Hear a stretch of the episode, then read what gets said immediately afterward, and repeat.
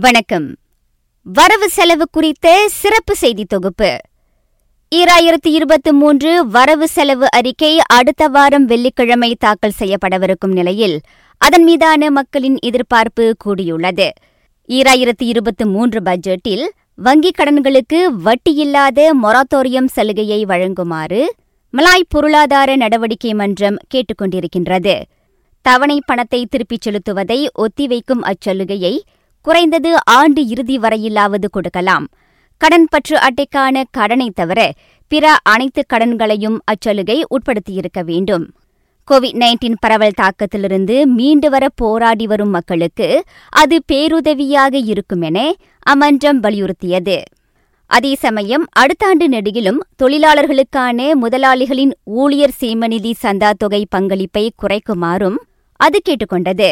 மாதாந்திர பங்களிப்பை குறைப்பது தொழிலாளர்களின் நிதியில் ஒட்டுமொத்த சேமிப்பை பாதிக்கும் என்பது உண்மைதான். ஆனாலும் வர்த்தகங்கள் மூடப்பட்டு வேலை இழக்கும் நிலை ஏற்படுவதை தடுக்க அந்நடவடிக்கை அவசியம் என அமன்றம் மேலும் கூறியது. திவால் நிலையை தடுக்க சிறந்த பாதுகாப்பு தேவை. அதோடு அடுத்த மூன்றாண்டுகளுக்கு திவாலாகும் வரம்பு ஒரு லட்சம் ரிங்கிட்டிலிருந்து பத்து லட்சம் ரிங்கிட்டாக அதிகரிக்கப்பட வேண்டும் என்றும் அது பரிந்துரைத்துள்ளது. இதனிடையே ஈராயிரத்து இருபத்தி மூன்று பட்ஜெட்டில் அரசு ஊழியர்களுக்காக குறைந்தது ஒரு மாத போனஸ் தொகையை எதிர்பார்ப்பதாக கியூபெக்ஸ் தெரிவித்திருக்கின்றது. அதோடு புதிய குறைந்தபட்ச மாதாந்திர அடிப்படை சம்பளமாக ஆயிரத்து எண்ணூறு ரிங்கிட்டை அரசாங்கம் அறிவிக்கும் என நம்புவதாகவும் அது கூறியது. இதுவரை பல சலுகைகளும் உதவிகளும் வழங்கப்பட்டு வந்தாலும் அதிகரித்து வரும் வாழ்க்கை செலவினத்தை சமாளிக்க அரசு ஊழியர்களுக்கு அது போதுமானதாக இல்லை. அதே சமயம் அரசாங்க பணியாளர்களால் சொந்த வீடுகளை வாங்க முடிவதில்லை என்றும் கியூபெக் சுட்டிக்காட்டியது. இவ்வேளையில் ஈராயிரத்து இருபத்தி மூன்று வரவு செலவு அறிக்கையில் தங்களுக்கு உதவக்கூடிய அனுகூலங்களை எதிர்பார்ப்பதாக பீஹேலிங் உள்ளிட்ட சேவை ஓட்டுநர்கள் கூறியிருக்கின்றனர்.